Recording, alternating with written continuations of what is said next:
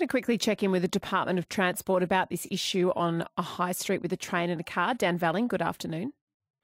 Hi, Jackie. Yeah, so this is just near Thomastown Station. It's that level crossing of Station Street, just to the city side of Thomastown Station where this has happened.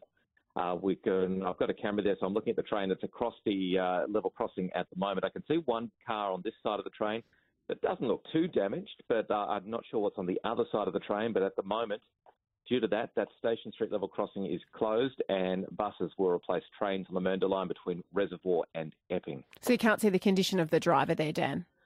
Well, if it's this car that's pulled over, it doesn't look too bad. But whatever's on the other side of the train, I can't see uh, at the moment because the vision's blocked by that train. But there is uh, ambulance crews and police on the scene at the moment. Okay, and lengthy delays there with buses replacing trains. Dan Veling from the Department of Transport.